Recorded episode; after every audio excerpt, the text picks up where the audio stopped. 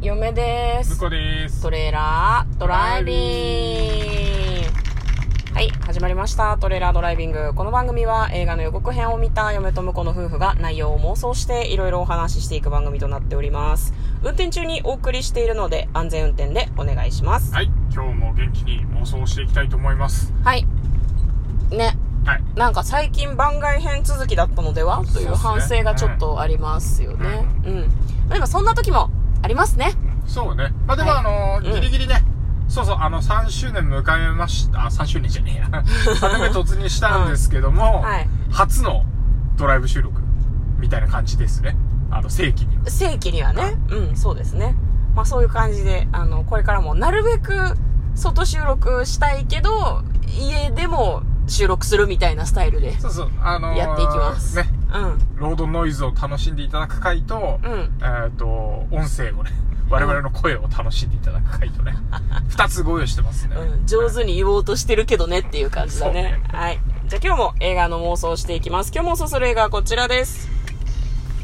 テネット、2020年9月18日公開。なんかジャジャンって2回言ったような気もするんですけど、気のせいですかね。うん、あのカチカチがうるさくて聞こえてないんじゃないかなああ、なるほど。結構でございます。はいテネットということで、えーこちらはですね、クリストファー・ノーランさんが監督、脚本を務めた作品となっております。あの、数日前に映画館に私たち見に行きました。インセプションの監督さんの新作ですね。はいうん。で、予告編の方を復習して、これから妄想していくんですけれども、実は、インセプションの予告編上映時間の中で、はい。テネットの冒頭部分流れてましたね。流れてましたね、IMAX のいやー素晴らしい音で。びっくりした。あ俺見逃したかなと思ったもんね。そうなんだよね。私もね、トイレに行って入っていったら、なんかもう映画っぽいものが上映してて、でも場内の明かりがついててさ、あれ？始まってるってすごい思ってしまったよね。インセプションのオープニングってこんなだっけ？やべえ、見そびれちゃったって思ってたら、テネットの冒頭部分だった。んですね。はいうん。だから映画館にタイミングよく行くことができれば、もしかしたら皆さんもテネットの冒頭部分をうんちょっと先取りで見たりすることができるのかもしれないですね。多分 IMAX インセプションの IMAX 上映うん。にセットなんでしょうねそうだね。なんか、それ用に編集されたものみたいな感じのことが書いてあったからね。はい。じゃあ、まずは予告編の方を復習していきたいと思います。えー、突入するまでは危険だということを実感できない。でも君は違う。死を恐れずに仲間を救った。君は合格だ。っていう風に言われるんですね。とある男性が病院のベッドで目が覚めるんですけど、どうやらどこかに突入した？テロ集団みたいな人たちを弾圧、鎮圧するためにどっかに突入したんだけど、そこで仲間を救うために自分を犠牲にするみたいな行為をしたそうです。で、それによって何かのテストに合格したんだって。ただ男性はテストを受けてたとかそういう実感がないみたいなんですね。で、まあ、その、君は特別だ。死後の世界へようこそって言われる。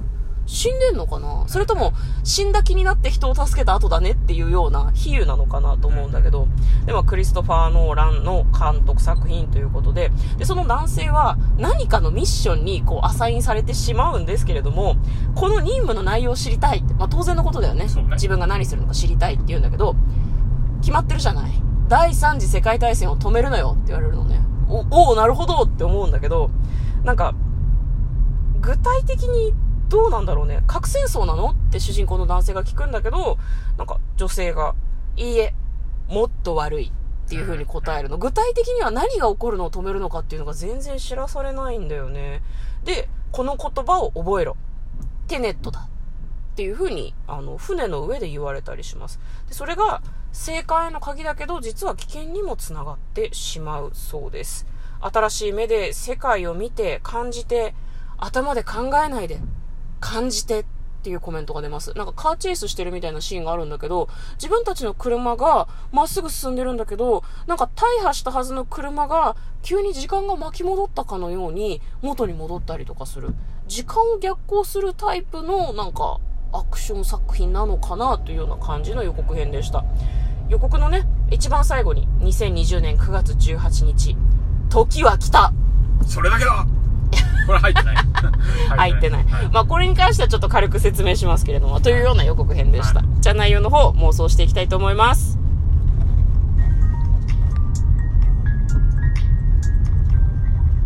トレーラードライビング。それだけだやめろ。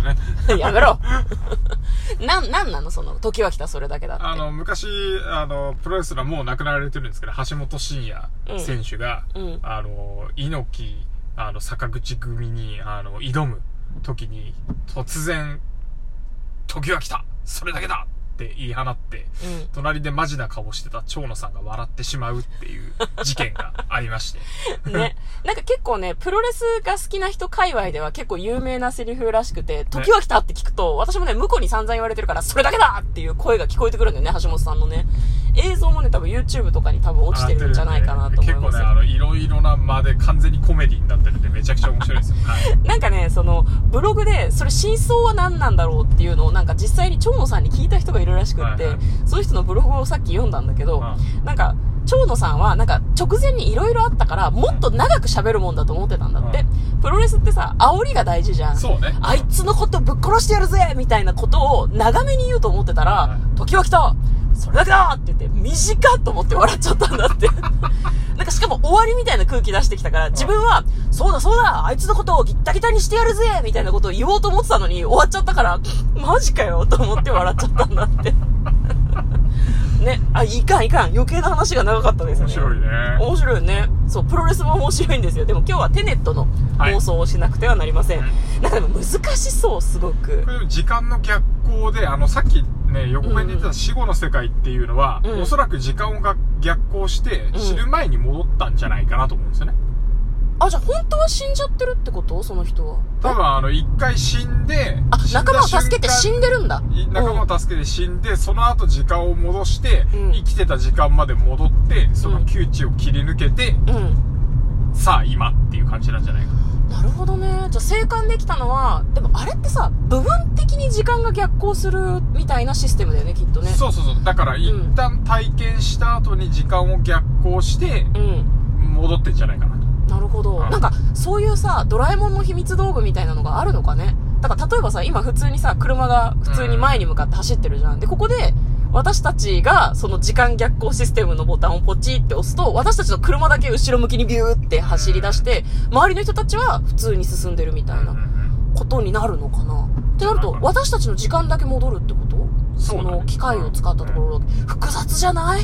複雑。難しい。全部やり直せるわけじゃなくて、起こってしまった痕跡は残るんだけど、自分たちだけそこに、それとは違うんう時間を生きるみたいな感じになってるわけですね。あーじゃあ、なんか、何回も戻んなきゃいけない感じがしない？一回じゃどうにもならなくない？そうそう、だから、ちょいちょい戻りつつうん。っていうことなんだろうね。うやってで、まあ、あの、危険もはらんでるっていうことなんで、この、うんうんうん。テネットシステムなんだかわかわかんないけど、んうんうんこれ敵さんも使ってるんでしょうねっていう。でしょうね。だから、どれだけ相手の先方の裏をかけるかっていうところだよね。多分、どこまで、どの時点まで戻るのかっていうのも大事だし、かといってその、たくさん戻っちゃってさ、相手が小出しに戻ったらさ、うんそこをまたちょっとずついじられちゃったらあれじゃん。うんとかめちゃくちゃ頭が良くないとあれだよね、ね。結構ね、見てる側もね、うんあの、ついていくの大変だと思うんだいや、よね。嫁はだって予告見てて、これ本編理解できる気がしないもん、なんか、予告が難しすぎて。そもそもさ、あの、インターステラーとかさ、インターステラーはまあ分かりやすかったけど、難しいじゃない？その、インセプションとかもさ、一回見ただけだと分かるようには作られてるけど、え、ちょっと複雑じゃない？っていう風に思うような作りになってるから、どうなっちゃうんだろうな主人公のね、男性と、あとその謎の組織みたいのがあるけど、第3次世界大戦が起こるっていうとさ、最近だとやっぱり核戦争かなって思うけど、そうじゃないってどういうことなんだろうね。第3次世界大戦っていうのが何のことを指してるんだろうっていうのも嫁はちょっと気になったんだけど、いや、だから、テネットを使った戦争なんじゃない？あ、時間を遡りまくることによる戦争か。あ、あれかな？戻りすぎたりして、人がいなくなっちゃうとかなのかな？人がいなくなっあ、ちゃうとか、なんか、はあり得るよね。なんかううん例えば、うんあの、まだ、あの、ドラえもんでやってたけど、恐竜の時代まで戻って、うん。人類、まあ、哺乳類のね、先祖に当たるはずだったネズミみたいなやつを殺しちゃうみたいなね。そうだよね。そのせいで、えー人間が生まれなくなってしまってみんな一気に消えちゃうみたいな。なんか、そっか、そういうことなのかもね。でも、時間を、あ、そうか、時間を戻、もう、もうだから複雑になってきて、なんか言おうとしたことがあれ違うかもっていう風にすごくなっちゃうんだよね。戻りすぎると自分が生まれる前まで戻っちゃうと、も消えちゃうのかな消えちゃうんじゃな？いあー、なんか、そういうのを、まあ、なんか単純だけど、最初の頃に一回やってほしいよね。あいつはもう死んだみたいな。うんえ、なんで？っていや、戻りすぎたみたいなのをやってくれると、ああ、そういうシステムなのねっていうのがなんかわかりやすいような気がする。そっか。